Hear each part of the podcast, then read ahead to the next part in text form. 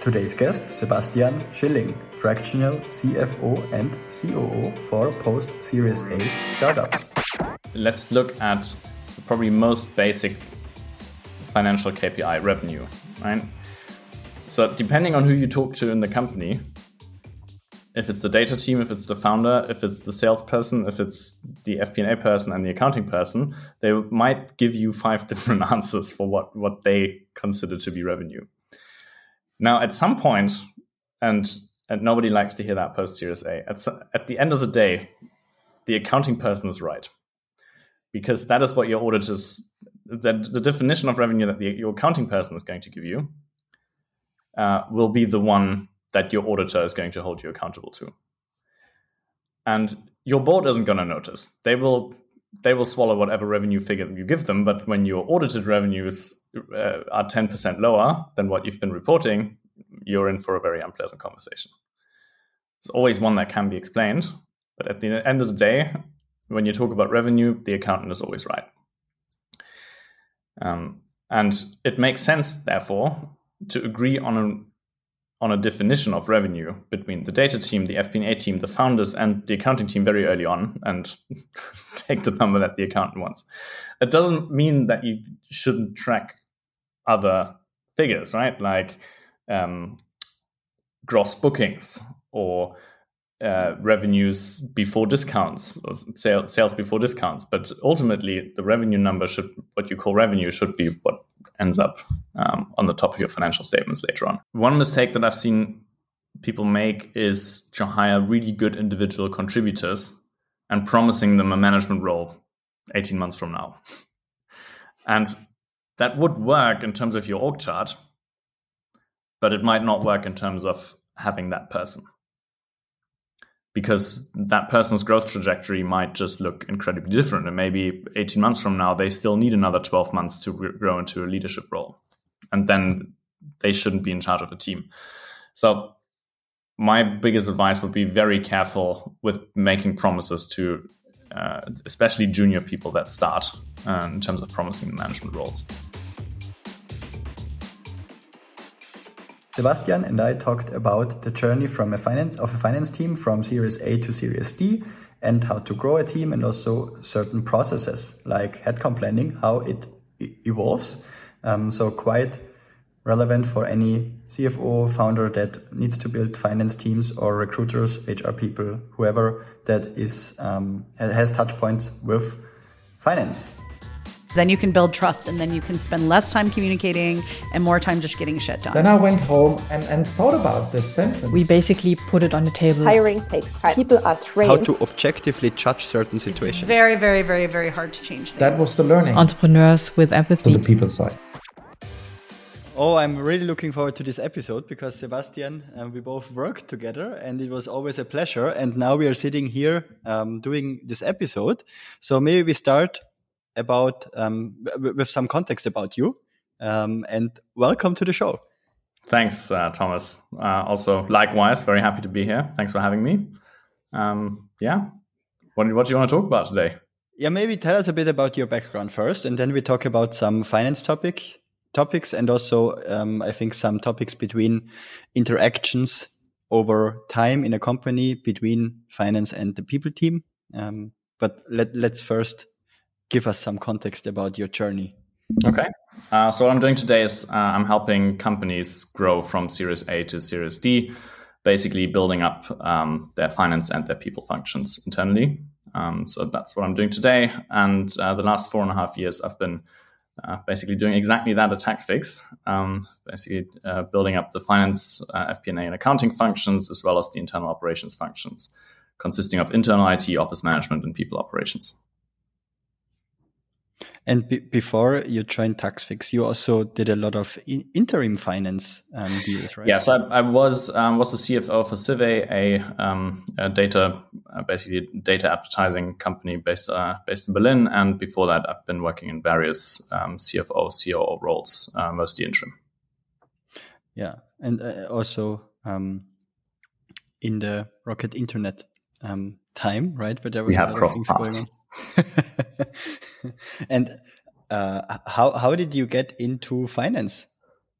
Uh, that's a good question because I'm actually a lawyer by training, so I'm I'm not really uh, in terms of in terms of academic background, not not, not the most typical finance person. Um, I also studied uh, economics, which means uh, I have some I've had some exposure to uh, to numbers, which always helps. Um, but uh, yeah, I've been mostly uh, when I started out my career, I've been I've been helping out founders with basically their entire paperwork, and that very soon became not only shareholder agreements um, and and board meetings, but also uh, business plans uh, and Excel models and spreadsheets. And um, yeah, then didn't take long until, for some odd reason, I was offered a CFO role. Nice. and when we now start um, maybe categorizing the journey of a finance department or finance as a function in a startup let's say from series a to series d mm-hmm. um, maybe we talk we, we go into each round and and you can give us some perspectives on what you think is important and also how you would define a certain stage in a company from a finance perspective um, yeah, that's a very it's a very interesting topic. Uh, probably might even uh, go beyond the scope of the hour that we have together today, um, or half hour, right? Uh. Post production. Um, so we're basically talking about entirely different companies. If if, if you're talking about a company post Series A uh, versus a company post Series C, so um, they they don't really it maybe it, may have some overlap in terms of the people that work there, but um, and, and, the name that's that's about it when you when you talk about finance and uh, and people functions. So once you so a lot of the groundwork is basically done by the founders before they even raise a round, right? So the question is is is a founder at all doing anything beyond the bare minimum, which is having a bank account? Um, so do you as a founder when it's just you in, in the beginning and maybe your assistant or, or, whoever else you have do you make sure that at the end of every month every bank tra- transaction has some sort of record attached to it? Um, so that is that is the first question. So if a founder hasn't done that then the first thing you do post series a is to clean up the past which is a shame because you're not contributing you're not delivering any value to the business. You're just making sure that you don't uh, carry on management debt forever. Um, and th- that can easily cost you three months worth of your time. Um, so a lot of the groundwork is actually being done before. Um, if you if you join a company like Taxfix was, where the, where the founders actually always were really really keen on having meticulous finances uh, in place, um, then it's a bit easier because then you can basically start right away to to adapt processes um, what would be the, the groundwork? The groundwork is basically just making sure you, if you get a bank statement at the end of every month and you make sure every line item on that bank statement has some record to it, right? So it's not just the bank transaction, but there's actually a receipt, like an invoice or somewhere bill. in a Google Drive folder, for instance. Doesn't matter, right? Um, you don't even, yeah. If, if, if you, it's enough if you just scan it, right? That's that's perfectly fine. Just have it and make sure you can you can retrieve it at some point. Um, and then if you send that off to an external tax advisor, which is what most startups do, um, and which is perfectly fine, um, then that usually takes care of everything pre-Series A. So let's assume you come into a startup um, that's been doing that. Um, you come in on your first day, as you take a look, you see, okay, everything seems to be in order. There haven't been any uh, any external audits yet, or if there have been any, there weren't any findings um, you call up the tax advisor, they tell you everything's okay, and, and that's that usually gives you gives you enough comfort.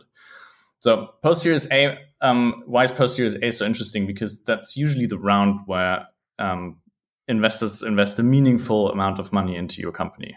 Like plus and five million, plus ten million. How would you define it? Let's say so. I, I define Series A as um, you have some early proof points that there might be product market fit um, and like you've revenue, built first revenues, you would say. Uh, yeah, you would have to have first revenues, I would say, um, and it depends. I mean, there are also some some apps, for instance, that are free, right? And then the, the uh, but you have some traction at least, right? You can, you have showcased that you can, in principle, invest money in marketing or sales channels, and that is being that has some degree of results and promising results that will enable you, at least on a spreadsheet, uh, to build a profitable business case. Spending money, getting more money back eventually. Um, I'd say, I'd say that's the in the future. at some point in the future, right? And that, that obviously, how long that future is depends on the market. It's much much shorter now than it was two years ago. Yeah. Um, but uh, yeah, I would say that is that, that's how I would define a Series A. Um, Series B would then be you've proven that that works at scale. So now an investor comes in and gives you even more money so you can increase the scale. And Series C, Series D, you basically leave the realm of venture capital and go into growth equity, where it's uh, an investor really investing in the business as a whole and not just some acquisition channels. In case you like my show, please subscribe. I would really appreciate it. And uh, at, at some, when would you recommend going for a debt round um, rather than going for equity funding? That really depends on both the business model, the market, um, and your maturity as a company. So I think de- debt is debt is always a really good idea to have alongside an equity round because it's non-dilutive. Um, you're not giving away too many shares, which is great. Um, but definitely don't do debt just for runway extension when you when you when you're struggling with your with your fundamentals. Right? If, if, you if you know that you're you're basically running out of cash and you add a debt round to extend your runway, then that's a really bad idea because you because it's borrowing happiness from tomorrow. Yeah. Yeah, I remember you said that also once when we worked together at TaxFix. Um, it's also like dr- drinking, right? Drinking is by, uh, drinking is borrowing happiness from tomorrow. That's what it is. That's a nice example. As is letting your kids stay up late. It's the same thing. okay, so um, when but how does the finance team look like in these different stages? So yeah. how would you set up a finance team in a series a environment versus b c d? Yeah. So um, you always have to square a circle a bit between hiring the people for the task that you need today but also already hiring the people that you need for tomorrow. So the most so basically, finance you can split up into two, especially Series A, you can split it into two larger functions. One is operational finance, accounting, and the other one is strategic finance that evolves around mostly financial planning and analysis, FP&A. Nowadays, you don't call it controlling anymore, I guess. Uh, well, controlling is like handy. It's a German word. It's, it doesn't really exist. okay. um, so yeah, it's it, to in, in, in, the English speaking speaking world, it's always been FP&A. okay, okay. No, no, I, I, just sometimes hear different terms. Yeah, yeah, it's it's still a thing in Germany. You can't you, you, you can't get rid of it. But uh, yeah, that's, that's called FP&A for the for future reference. Um, so and and they're basically two vastly vastly different skill sets. Right? You shouldn't get an FP&A person to do accounting they'll get bored and you don't want an accountant to get to do FP&A because they will think about your unit economics fundamentally different um, than an FP&A person would. And also, so it's have, a different time horizon, right? Accounting is more towards the past, and um, FP&A is more uh, looking into the future. That is a way of looking at it. Although an FP&A team will also always look towards the past, but assess it with uh, from from from a perspective that includes the future impact. Mm-hmm. Mm-hmm. Um, but they will always also look at uh, actuals, of course. Also, accounting or operational finance is way more on processes oriented, right? Um, like getting maybe.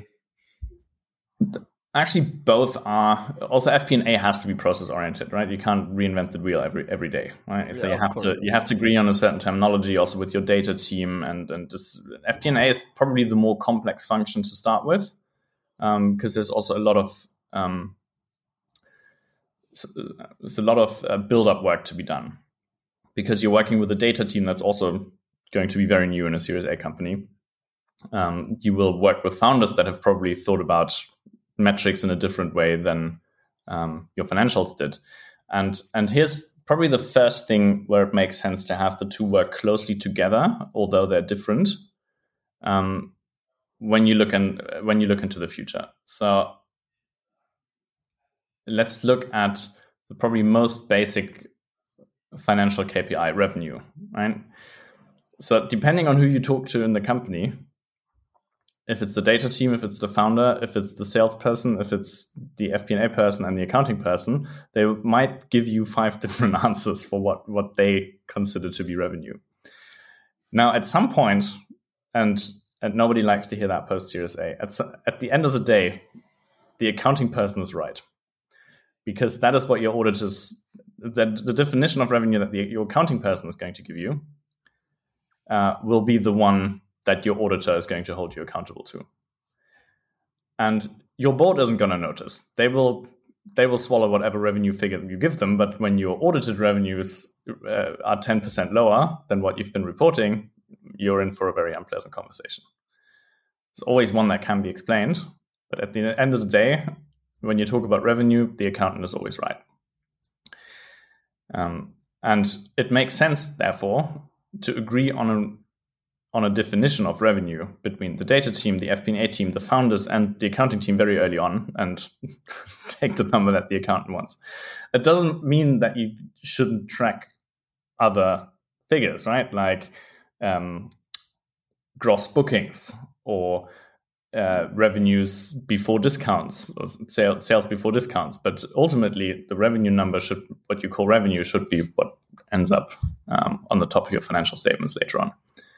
Um, and so this is this is just one example of where it makes sense to have very very close alignment between a number of different teams. The definition of revenue, you said that um, there is an high importance on aligning how to define revenue, right?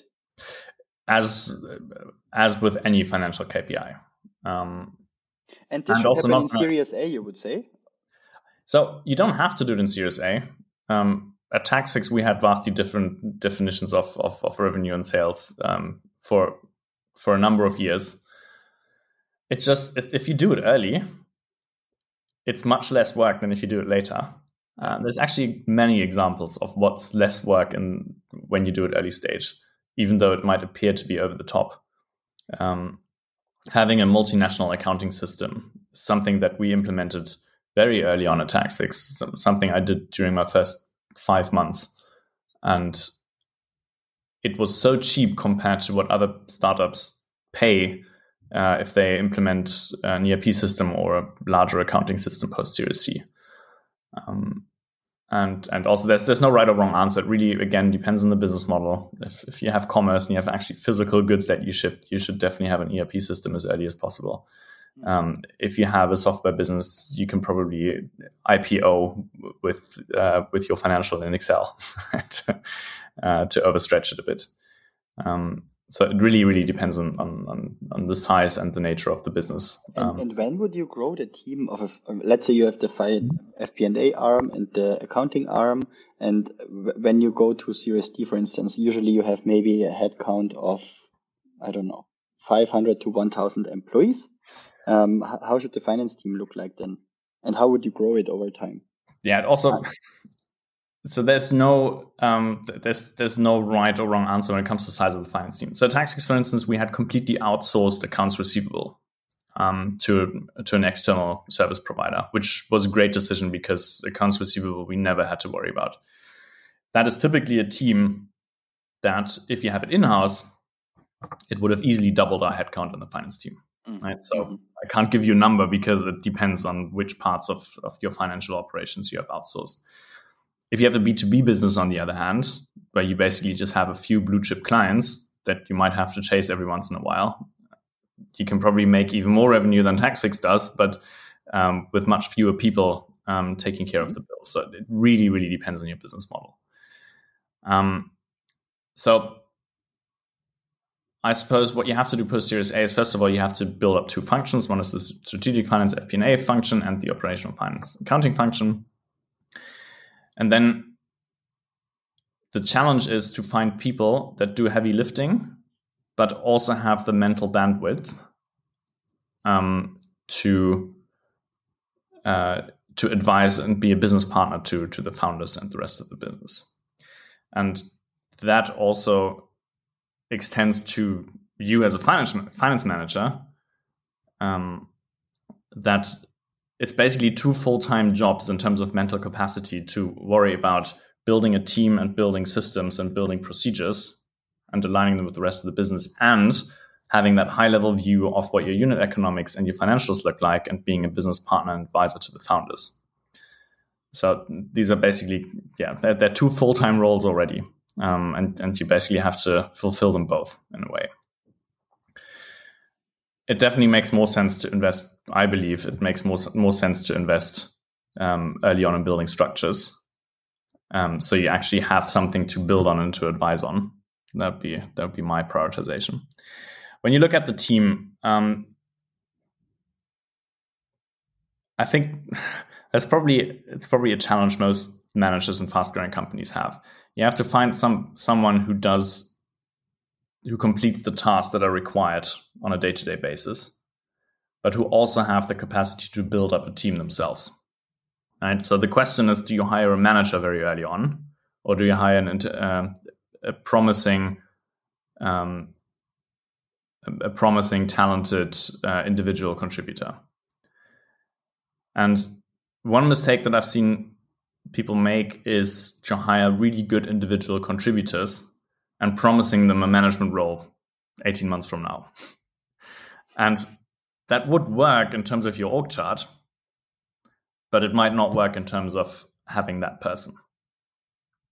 Because that person's growth trajectory might just look incredibly different. And maybe 18 months from now, they still need another 12 months to grow into a leadership role. And then they shouldn't be in charge of a team.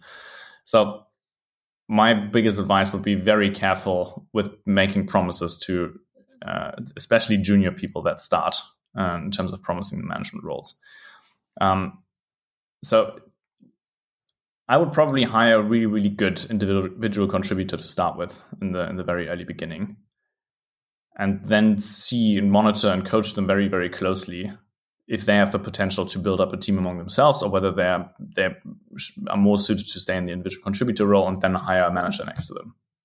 And at, at some point you also need to maybe go into fundraising and early on it's maybe way more founder driven but at some point i think the finance team gets way more involved because i also saw roles like investor relations at some point or um, people doing um, or being way more involved in fundraising. I think you also um, were heavily involved in in Series C, Series D rounds. And how yes. does this look like? But I supported, and I wasn't external facing.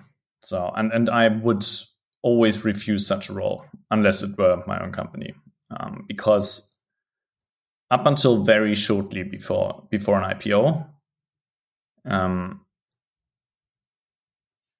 investors would usually want to talk to founders uh, every once in a while, I get a request from founders that want that want me to help them raise their Series Series A round or even B round, and I always refuse that because I say this is I can help you with your spreadsheets, I can help you with your presentation, but you have to be the one that does the outreach.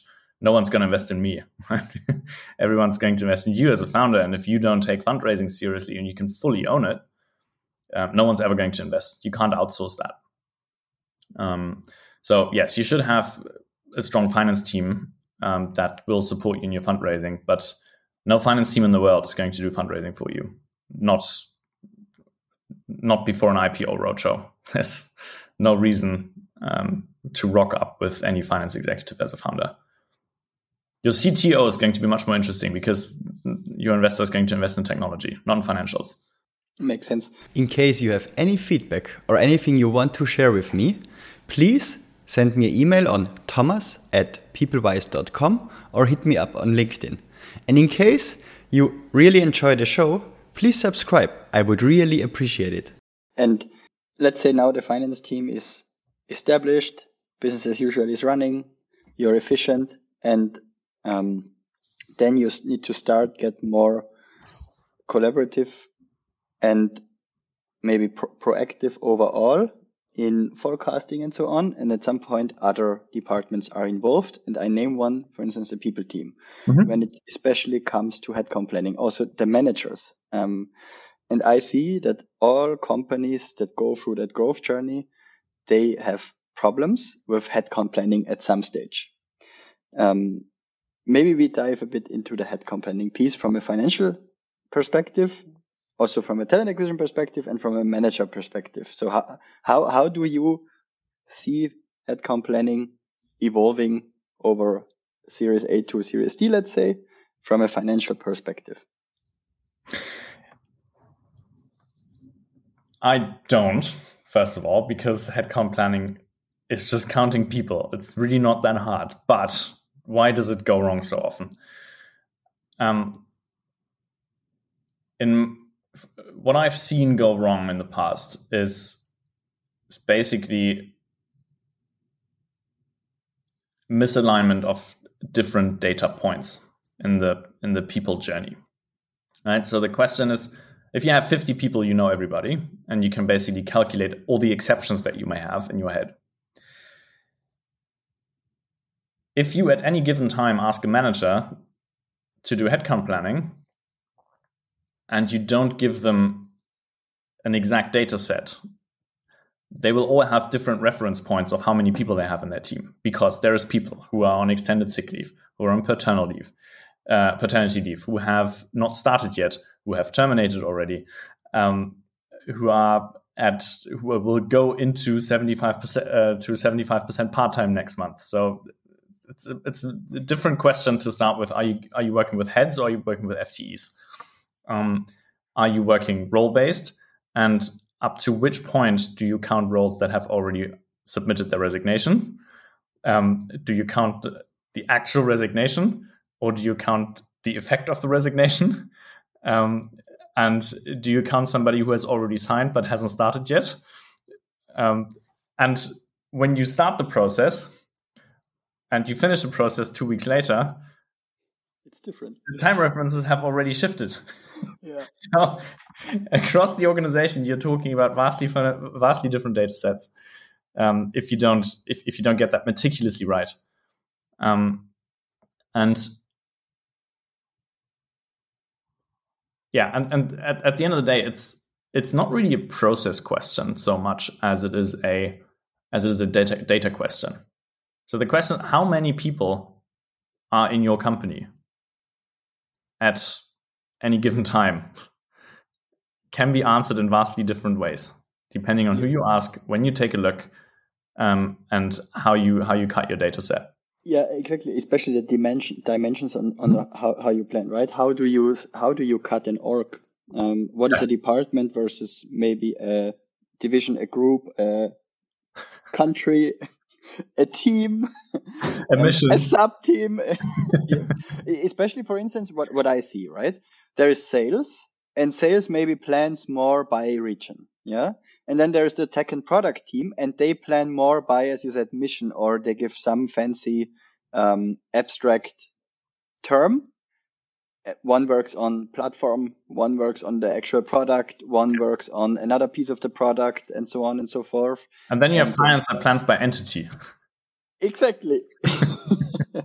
and for hiring or for talent acquisition, this um, is usually a problem because what I see that talent acquisition teams are set up more sophisticated um, and more capable in terms of delivery and the standard processes that they're running. Because if you're at a stage of maybe 150, 250, 300 people, you probably hired 500 into the organization until then, right? So there is a lot of proof of concept that the recruiting process works. But early on, when you just have 100, 150 people, the whole people infrastructure with the whole systems, as I said, how to collect data, it's not complex. Yeah. It's usually a spreadsheet or a simple tool, and that's it. But when you get bigger and have more dimensions in terms of markets, countries, departments, and change um, that is not happening in parallel, but okay, now there is a, new CTO hired and the CTO is restructuring. Ah, now we have a new sales leader and the sales leader is restructuring. Things get lost. And yeah. the original definitions and the original assumptions um, less reflect reality. And at some point, you get then ad hoc requests and the organization faces a peak in terms of what's needed to deliver. Usually Q1 after the budget planning ends. Um, and then the talent acquisition team is overwhelmed. Um, what do you think can managers, finance teams, and talent acquisition or people teams do to prevent this? So I think the first one, my first order of business as a founder of building my org would be to have one person in the beginning uh, take care of both the uh, financial side and um, and the uh, at least the people operations, possibly also the talent, actually also the talent acquisition side. Um, learning and development, organ culture, that is something that you can have a specialist on. I think that that can even make sense. But from the purely operational functions, talent acquisition, people operations, um, it really makes sense to have these processes very, very closely interlinked, and if possible, set up um, set up jointly. Um, very simple example: if you um, if you hire somebody, they'll talk to someone in the talent acquisition team. They will collect certain data points like the position, the salary, the name, the address, um, the stock options, um, and they will then pass that over to the people team. And then if these processes don't work well together, the people team is going to ask the candidate exactly that same question again. Um, and then at some point, the candidate wants something from the finance team. Team works again in a different system. They're going to ask the same questions again. And let's not get even started with IT, right? Um, so it really makes sense to have these, to have this entire journey of where where does an employee or a candidate interact with a company, and how does the company process the data, and how does it how does it store them and and um, and classify them to set that up um, sort of from a holistic perspective. Um, that is that is probably the most important piece, I would say. Um, and the same goes for dimensions, right? So uh, I've worked in a company where this was set up jointly together, and then the people in the finance team had exactly the same dimensions, right? There were different departments, right? And at some point, people team got separated and they came up with these entirely different dimensions. At, at the end of the day, the department dimension still existed, it was called differently, and it's just created so much confusion. Um, and and I think having this also the tools in different um, uh, across the different um, departments set up in a joint way, right? You set the applicant tracking system that you set it up in a way that it directly feeds into the uh, HRIS and the HRIS feeds into payroll, into your payroll provider in a way, and the payroll provider actually uh, supplies an export at the end of every month um, that uh, that integrates directly with the finance system, so you don't actually have to manually book payroll. Um, that really makes sense, but it won't work if you have a different manager for each of these teams. Um, and one other thing that I think can really, really help is something that we also do in, in accounting is is a monthly close right? At some point we just say this is the month. Everything that has come in uh, every receipt that has come in until today will be booked in the past month and everything that comes in afterwards is going to be booked in the next month. Yes. and to have that in the people operations team and just say we're going to close the month today all the, term- all the terminations and resignations that happen until now will be counted in the past month everything that happens in the future is going to go into the next month. So at the end of this month, we had exactly this many people. And if I look back on the in the past and I say how how many people did we have at the end of October 2021, I just look in a, some PDF that's stored somewhere and I can say this is how many people we had. And the definition of how that's counted never changes. Um, and uh, yeah, this is this is the way the finance team does it, and this is also something that the people team could do, and it would really really help uh, in just getting uh, being able to reproduce the same information over and over again. Yes, definitely. And what's now next for you, Sebastian? Um, what's next for me is um, I'm going to uh, build out um, my my own company um, that will like I said, uh, help people, um, help uh, companies grow finance and people teams um, post Series A. Um, I will do that with hopefully a few more, uh, a few more consultants um, that that work closely together with me, and um, that I will do that for uh, more than just one client. Yes, Nice. And who is a guest? Did you know? I don't know yet who I should interview next. So I don't know. You should interview next. Um, you've already talked to Marie from TaxFix, right? Yeah. Um, she was great. Um, have you talked to Aki from TaxFix yet? Yes. Also, Jesus. Um, You you can also just when, when- once you have something in mind, um, send me a. a I will. then then I can always um, uh, can maybe put you in touch with Lexi from Finoa, who's also fantastic. Yeah, maybe. Yeah. Cool. Sebastian, was really nice um, talking to you. A lot of value here, um, especially on the finance side, on how to ramp everything up. So, um, was a pleasure talking to you, and have a great weekend. Thanks, Thomas. You too.